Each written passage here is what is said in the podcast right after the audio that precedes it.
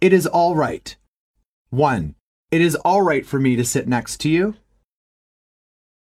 2. It is all right if I make more friends in high school. 3. Is it all right with you if I change the television channel?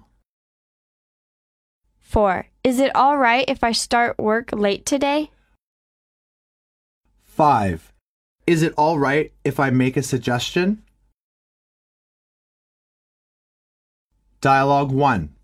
Hi, Mr. Franklin. Is it all right if I come to work an hour later tomorrow morning? I guess that's okay. Is there any problem? Well, I want to take my grandmother to the doctor's office. In that case, I understand completely. Dialogue 2. Is it all right for me to stay out late tonight? What do you plan on doing? I was invited to the pub to see my old friends from school.